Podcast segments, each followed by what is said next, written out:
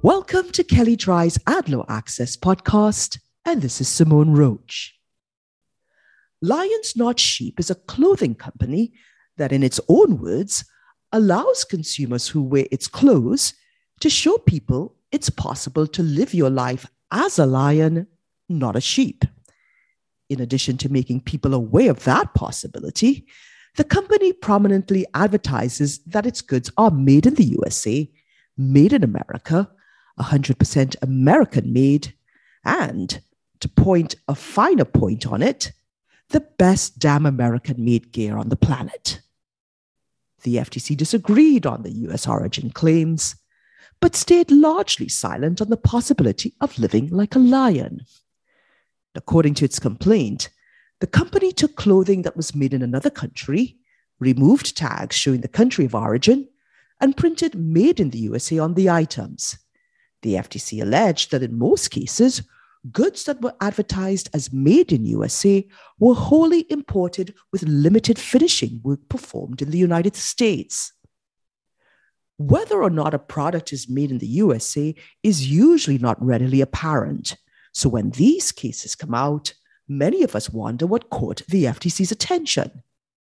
And in this case, it's less of a mystery.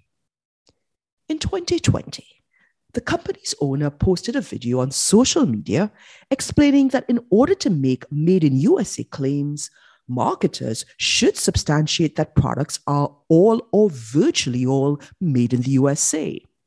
So far, so good. He then explained that he could hide the fact that shirts are made in China by ripping off those tags and replacing them with other tags. No longer good.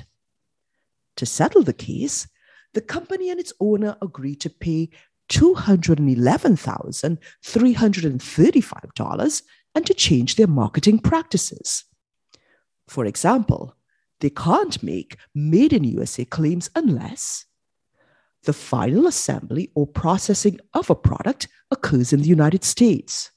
All significant processing that goes into the product occurs in the United States, and all or virtually all ingredients or components of the product are made and sourced in the United States. Or a clear and conspicuous qualification appears immediately adjacent to the representation that accurately conveys the extent to which the product contains foreign parts, ingredients, or components, and/or processing. Or, for a claim that a product is assembled in the USA, the product is last substantially transformed in the United States. The product's principal assembly takes place in the United States, and United States assembly operations are substantial. This case demonstrates that the FTC continues to take Made in USA claims seriously.